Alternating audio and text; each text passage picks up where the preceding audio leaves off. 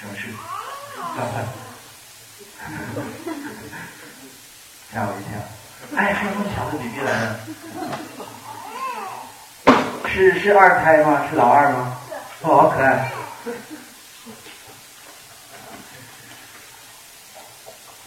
我等他们坐下。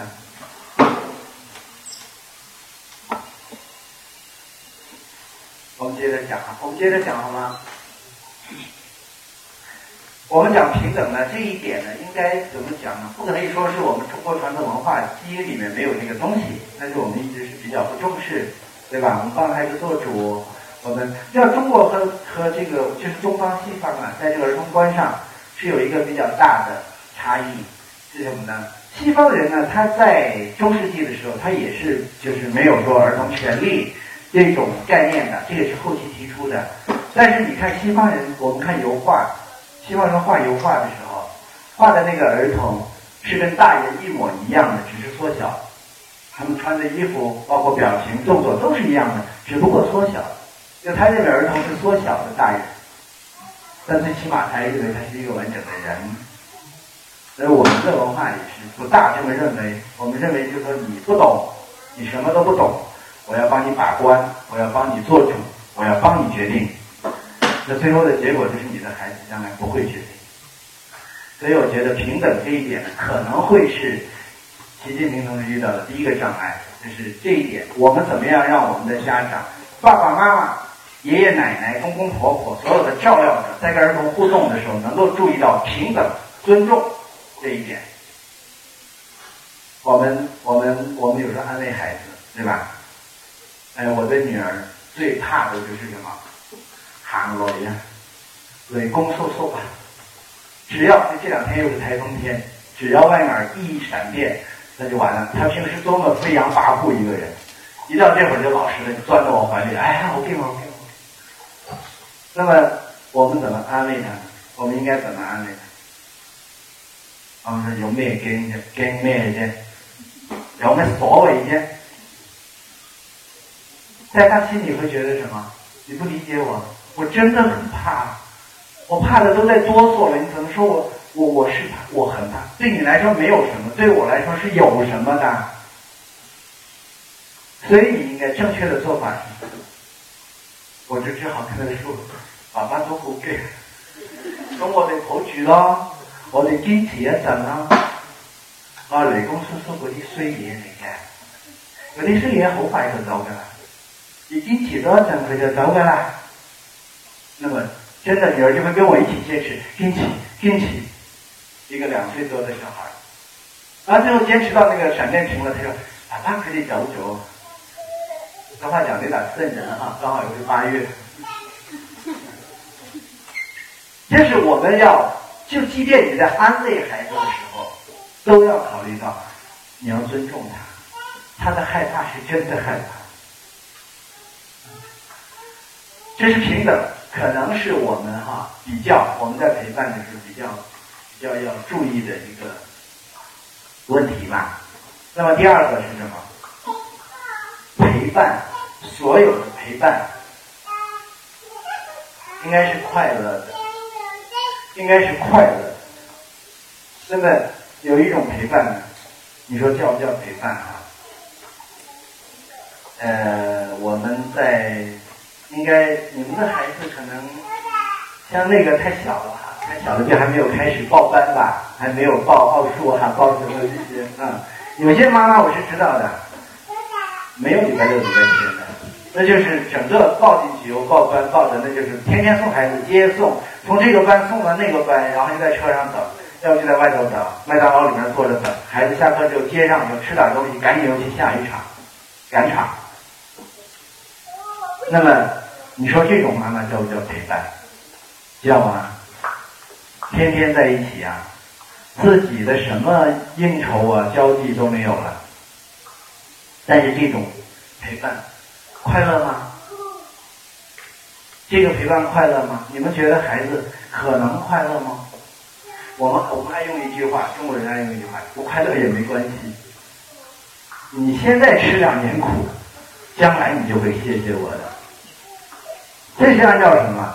按照我们的价值观，按照成年人的价值观，那我让你报班，我让你考这个，我让你学才艺，是为了你小升初的时候你更有把握，我不是为了将来你有什么情情操的陶冶啊。我们有我们的算盘，但是我们要求孩子服从我们的这个安排。那么孩子的感受，我们不管。所以就有了那个，就有了那个段子啊，讲个段子给你们听啊，讲了很多次了，每次都有人笑，希望这次大家不要笑。说一个小朋友，小女孩儿打电话到电台，她说：“嗯，我妈妈过生日了，想给我妈妈点首歌。”然后电台的姐姐就很。就很感动了，这么小的小朋友哈，说你几岁啊？说我六岁。说哦，那你都知道给妈妈点歌了。他说对呀，我妈妈对我很好啊。我妈妈一到礼拜六、礼拜天也不去逛街，也不去做头发，不看电影，天天带着我去上上课，带着我从这个班到那个班。妈妈好辛苦的。那主持人就很感动了，他说那那我们点一个世上只有妈妈好。他说不要不要。他说：“我想点那首歌，叫《女人何苦为难女人》。”你们又笑，你们又笑。笑的那些呢，是没有真正的送过孩子报班的。我跟你讲，有一个妈妈听完真的是掉眼泪。她说：“我就是你这样啊，我就是你说的这样子啊，我怎么为难他了？”孩子不管了。孩子就认为你在为难他，陪读，我们家长最会陪读了，中国家长最厉害，没有考虑到我们这个陪伴的过程。我讲一个，我讲我不讲别人的例子啊，讲别人例子老心全，讲我自己的啊。我的父亲，我的父亲是一个教育工作者，我的父亲小的时候最喜欢带我散步。吃完饭以后啊，饭后百步走嘛，活到九十九。他最喜欢带我散步了，我最怕跟他散步了。只要一出门，就开始了。小明从学校出发，小强从家里出发。小明的速度，小强的速度，好，他们在哪里相遇呢？我特别想把小明和小强捏死。我我所有的散步，一个很美好的亲子互动融洽的这种气氛，全部破坏掉。我爸爸可能都不记得小时候出的这些题了，我到今天都还记得。所以这种陪伴也是什么？也是对爸爸来讲是陪伴，他很快乐嘛，因为他提高了我的数学水平啊，我很不快乐。我真的觉得很不快乐，所以后来我没有学理科。快乐，快乐是我们陪伴的第二个很很重要的，第三个，第三个也是我们讲的这个陪伴里面最重要的一点啊。再喝口水啊，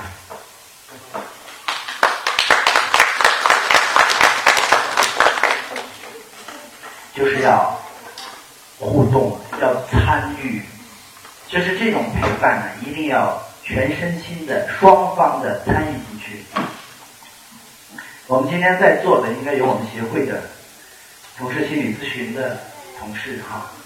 我们知道这个家庭关系中，家庭这个治疗里面，我们会讲一个，就是说动力，这个动力是从哪儿来？就这个家庭的动力，或者说一个孩子，一个孩子他的动力从哪儿来？是从家庭成员和他的互动。和它的交互的作用过程中产生动力。那么反过来就是说什么呢？如果你跟他在一起的时候，但是你没有动，光是他在动，他其实是得不到动力的，他是得不到动力。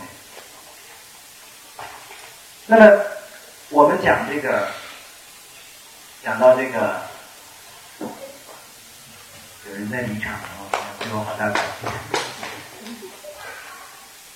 啊，小朋友没关系，我们继续有见。我讲到哪了？你们真的在玩手机啊？对，我们讲这个这个，或者我不讲这么深了啊，在座的不一定都是我们心理学的同事。那么就是说，你你跟他之间呢，如果是有有这种交互的作用，它才会产生动力。那么假如你是没有的话，它实际上它是失去动力源的。我们刚才讲到大脑的时候，其实就提到，我们的大脑发育的时候，大脑是一个需要不断它在搜索新的刺激。如果没有刺激，没有响应，大脑就会什么？就会很茫然，它就会停摆，就站在那。因为为什么？它是需要有刺激，它才能产生神经链接。如果没有，它就会它就会整个就像钟表一样，就就就不动了。那么孩子也是一样的，所以我们会经常看到这种陪伴啊。那么家长也说也说也也陪伴呐。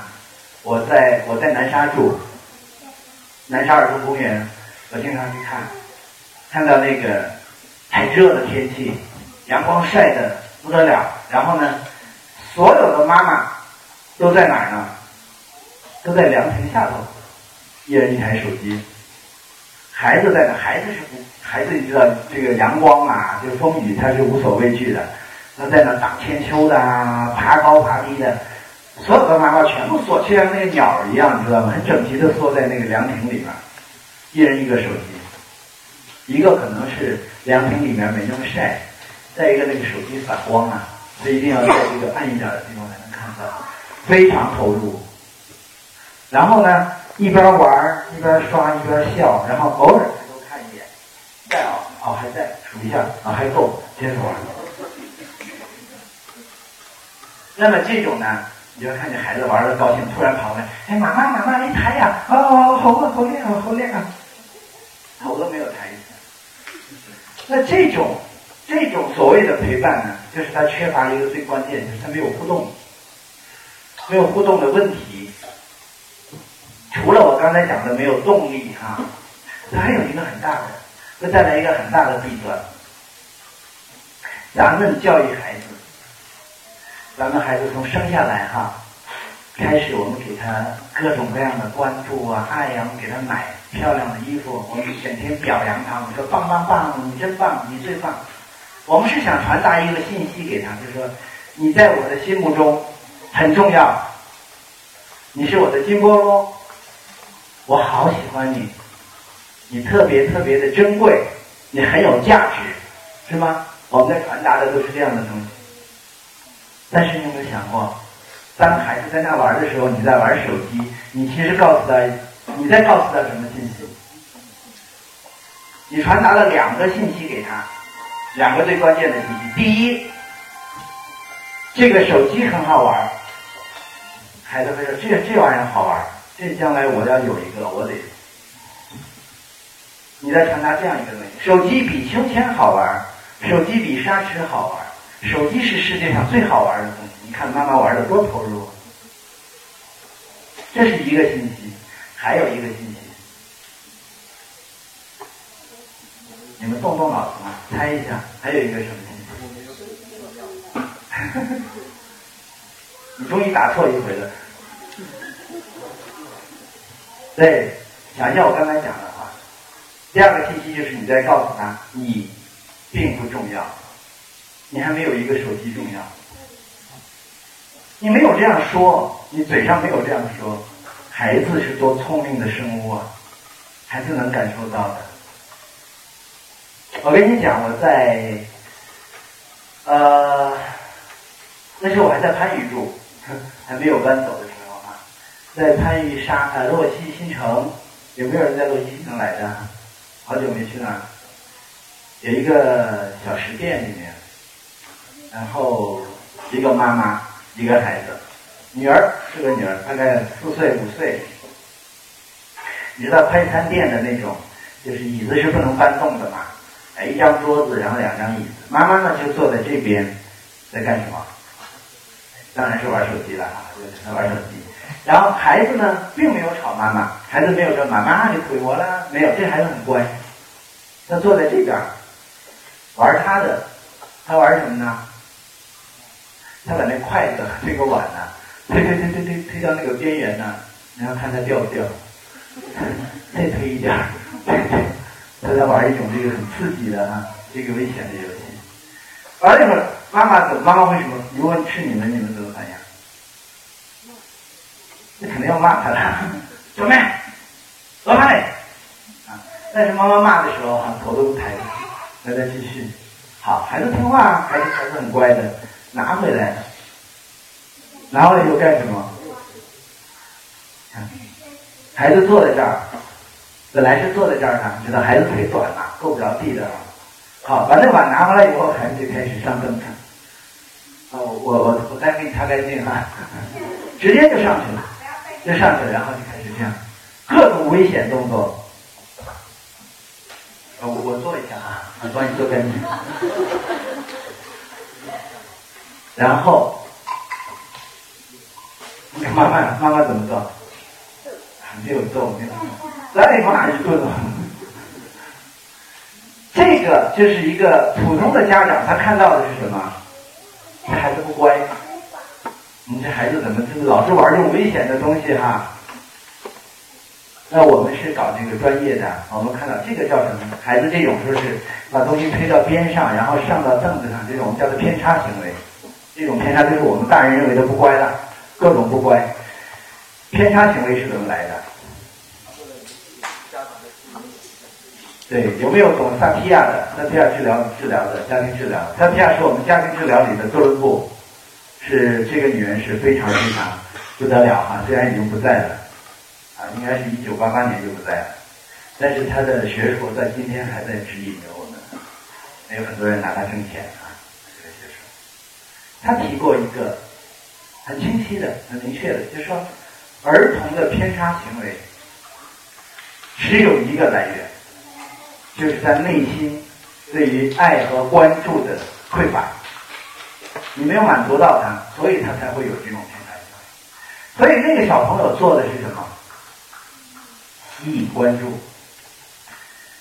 当妈妈不能够把他抱在怀里，唱歌给他听，讲故事给他听，不能给他这种正面的关注的时候，骂我一顿也好，也是关注。我希望跟这个手机争夺这个妈妈。孩子当然不会，孩子不懂萨提亚，孩子不会讲这么多大道理。孩子做的就恰恰印证了这个这个理论。人都说孩子撒谎啊，很多孩子会撒谎。孩子为什么撒谎？孩子为什么会撒谎？百度一下萨提亚。孩子撒谎是因为这个环境不能够给他安全感。把它放到一个安全的环境里，撒谎的行为就会结束。所以我们所有觉得这孩子不乖，这孩子捣蛋，我们用了一个词叫什么什么什么熊孩子，我们给他们冠以各式各样的妖魔化的标签，不在于他们，没有哪个孩子天生下来是跟大人作对的，是我们的问题，都是我们的问题。所以我就讲这个第三个这种陪伴的时候。由于我们太多的代理父母，这个地方哈，正好我的时间还够够哈，那我们就多讲多讲几句。我讲到这个代理父母的问题，我我是九，哎呀，无意之中暴露了我的年龄。我九四年硕士研究生毕业，今年还没到五十。我的研究生的论文，我当时选了一个很奇怪的题，叫做《中国当代亲子关系模式探讨》。那我的师兄们写的都是论谁呀？论谁呀？就是写些教育史啊，写这些东西，啊，一共就是几万字。我那个论文很短，大概就是写了可能一万字都不到。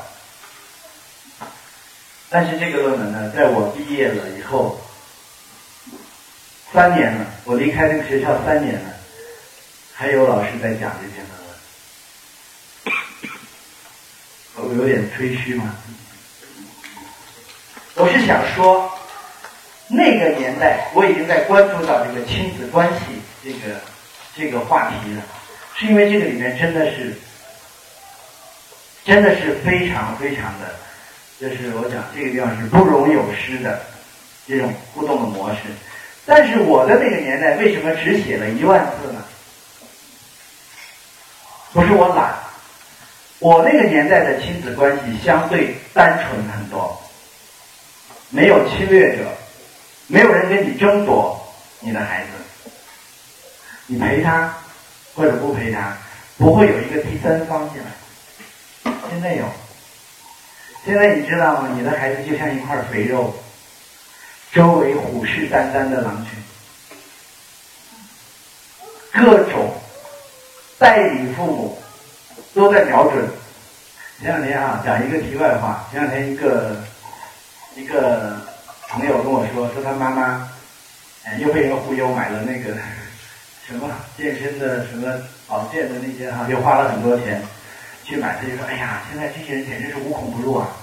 这个我妈妈这个这段时间我就没怎么陪她，然后他们那些销售直接就把我妈妈给忽悠掉了。”就是这种，就说你你的亲人你不去陪，有人想去陪的，有很多人想陪的，他陪的目的是有他的商业商业的考虑哈，孩子也是一样的，孩子你不陪，第一个进来的是谁？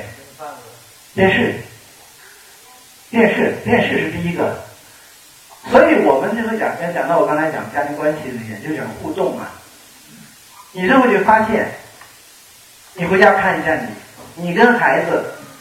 我问爸爸，一个爸爸，你回家你每一天跟孩子聊天聊多长时间？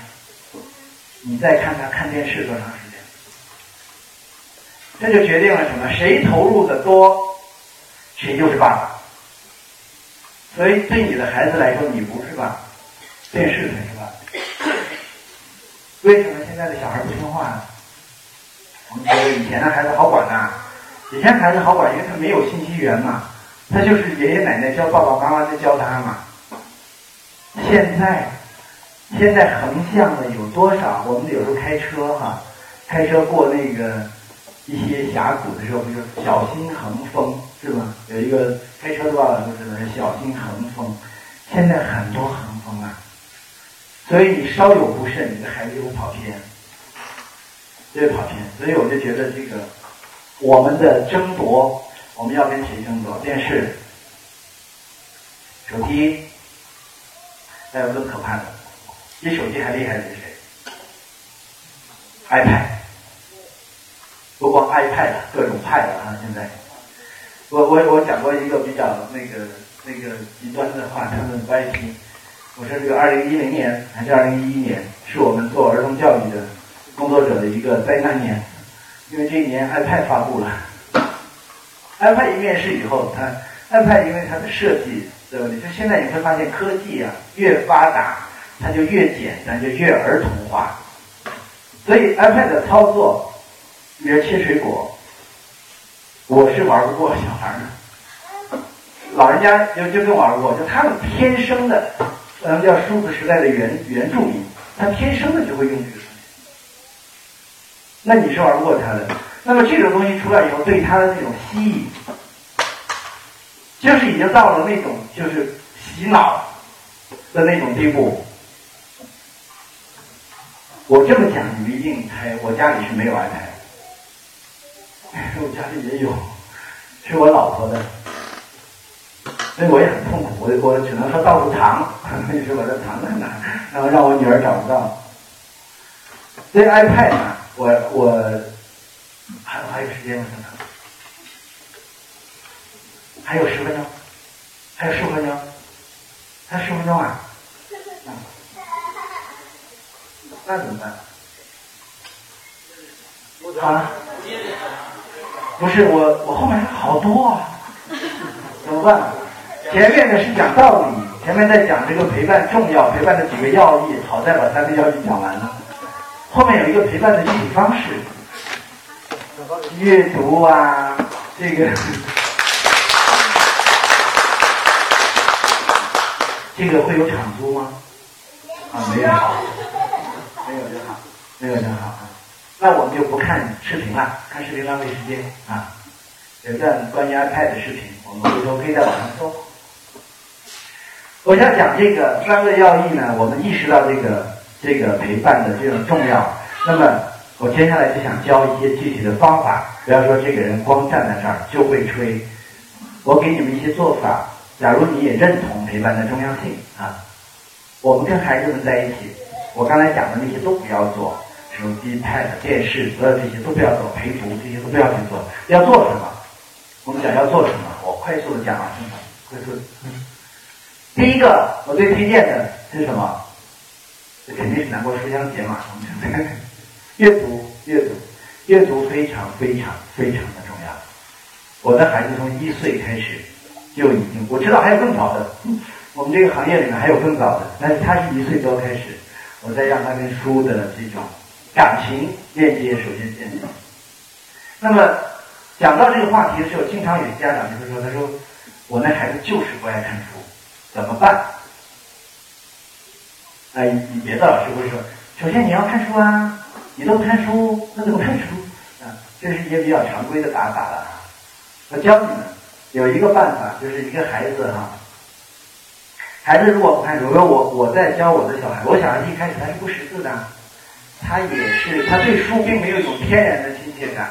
那么我怎么样让他和书之间建立这种情感的链接呢？在我们家里哈，我再示范一下啊。你的地上干净吗？我的孩子，我们家里也是木地板，我就会坐在这儿。当我要准备开始他的阅读时间到了的时候，我不会说“宝宝，我们去看书吧”，我从来不这样说。我会走到我的那个地板的中间，然后坐下来，这样坐在这里，然后什么呢？拍腿。我只要这样一拍。他就干什么？他就跑到书架上去拿书，他就知道。然后他享受的是什么？他享受的其实是坐在我的腿中间，靠在我的怀里。他享受的这种感觉，顺带把书看了。小孩子是这样的。那么这就是一个非常有效的，就是说你在想让孩子产生阅读兴趣的时候，你要在里面添加进去爱。为什么现在很多故事机、很多 APP，呃，也有妈妈就是这样讲故事的。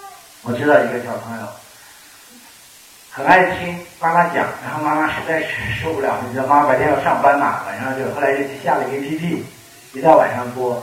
啊，我就不做广告了，是哪个 APP 哈？反正也很多。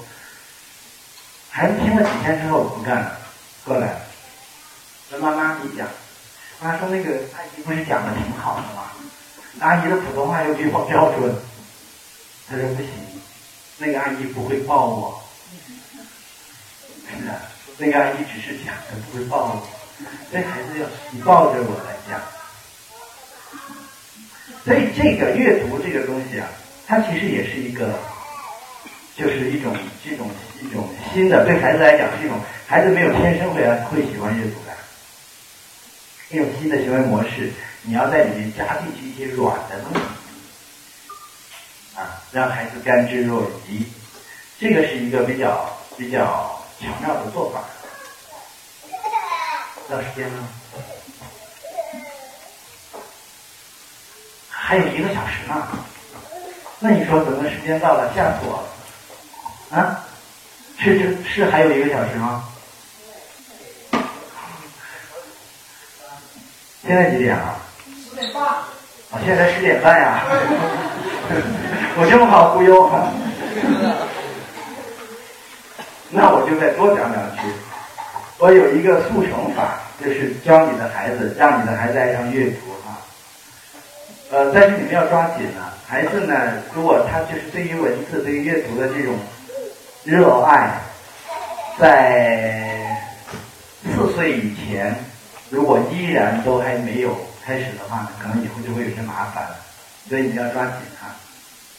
我有几个办法教孩子，让你的孩子就是怎么样能够迅速的切入到阅读模式。那么第一个最简单的就是你要让孩子看书，你家里得有书，对不对？不要把书，我我我的孩子没有读蒙氏的那种哈，我我不太主张把书一本一本很整齐的放在书架上。我喜欢把书放的到处都是，洗手间也有，床头、茶几上、阳台上、花园里到处都有。我让他到哪儿都有书，他的身边、他的环境里充满了书的气息。那这是一个做法，就是你一定要有很多书，而且要随便的放。书，书不要合的整整齐齐的，书不要不要永远都是这样放的，书要打开，书要打开，放在地上没关系的，不要怕书坏，书没有人看才会坏。打开放在地上，其他的孩子会拿着做各种游戏，他慢慢就坏了。这是一个，你的环境一定要有书。那么第二个，就是你要看书啦，这个是真的，这个是没办法的。但是我说不是要求我们的家长，哎，好多家长好久都没看书了，除了说我们要学习的文件哈，其他都没有说正式买过什么书看。那怎么办呢？我也不能逼着你去爱上什么书啊，你装装样子，装也可以，装也可以。你不要在孩子面前很很兴致勃勃的去玩 pad、玩手机这些，你可以很兴致勃勃的看书。你装的很累，你看书没关系的，你只要很安静，这时候你不跟他说话了，你突然走到那，你说现在是我阅读的时间啊，不要吵，爸爸妈妈要看书了，他会觉得很神秘的。然后他也会，其实这个是一种，就你要你要我们说身份，你自己要示示范，一定要给他看。那么像那种，我们经常看到那个电视里面那种妈妈，说，还不看看书，我数数，一二三，自己自己掐糊了，很多这种，呃，我们小时候很多，现在现在不多，现在八零后的父母比较注意。那么这个就是你你的示范很重要。那么还有一个。还有一个，我们现在哈，我们这是市图书馆嘛，我们广州有很多很好的书店嘛啊。我们的家长呢，还是要有这种习惯，每一个星期，呃，至少每个月吧，都应该要固定的去一些图书馆，去一些购书中心，或者去一些很小的书店，没有问题。我们广州是去年前年的时候还有一个。呃，不打烊的书店对吧？他没有倒闭吧？现在，我当时很担心他。但是这个书店开了以后，在外地的一个朋友在跟我说，他说：“哎，他说我下礼拜去看你啊。”我说：“你来干嘛？开会啊？”他说：“没有，带我小孩去见识一下那个不打烊的书店怎么样？”他会不远，没有万里了哈，呃，不远一两百公里。跑过来就是为了专门见识一下广州这个新开的书店，这说明什么呢？他对孩子他在传达一个什么信息？就是书书店这个东西很值得我们坐很远的车，受很多的颠簸去看。那么还有一些家长，我再讲一个我，呃，我跟迪士尼没有什么过节哈，迪士尼还邀请我们去他们的园区参观哈，那我只是举这个例子。在香港，我们看到那个就是，呃，火车在转到那个往迪士尼去的时候，是有一个迪士尼的专列，对吧？那上面还有画的有它的卡通啊，有那些很漂亮。我看到了一幕，我到今天都还记得。我看见那个车门将要关闭的时候，家长们、孩子们、老的、小的，大家整整齐齐的，大家可以想象啊，这些车厢里。我的我是站在最外面的人，我的背后全部塞满，全都是人。我已经站在最边上了，然后我就这样挺着，看着那个门在我面前关上，一动不动，毕恭毕敬，感觉是要向朝拜去。孩子们很娇气的，平时稍微挤一点、热一点他都不干的。为什么这个时候他能够，他能够这么坚持？哎呀，我就我要去迪士尼了，我马上要去了，所以受点苦没什么。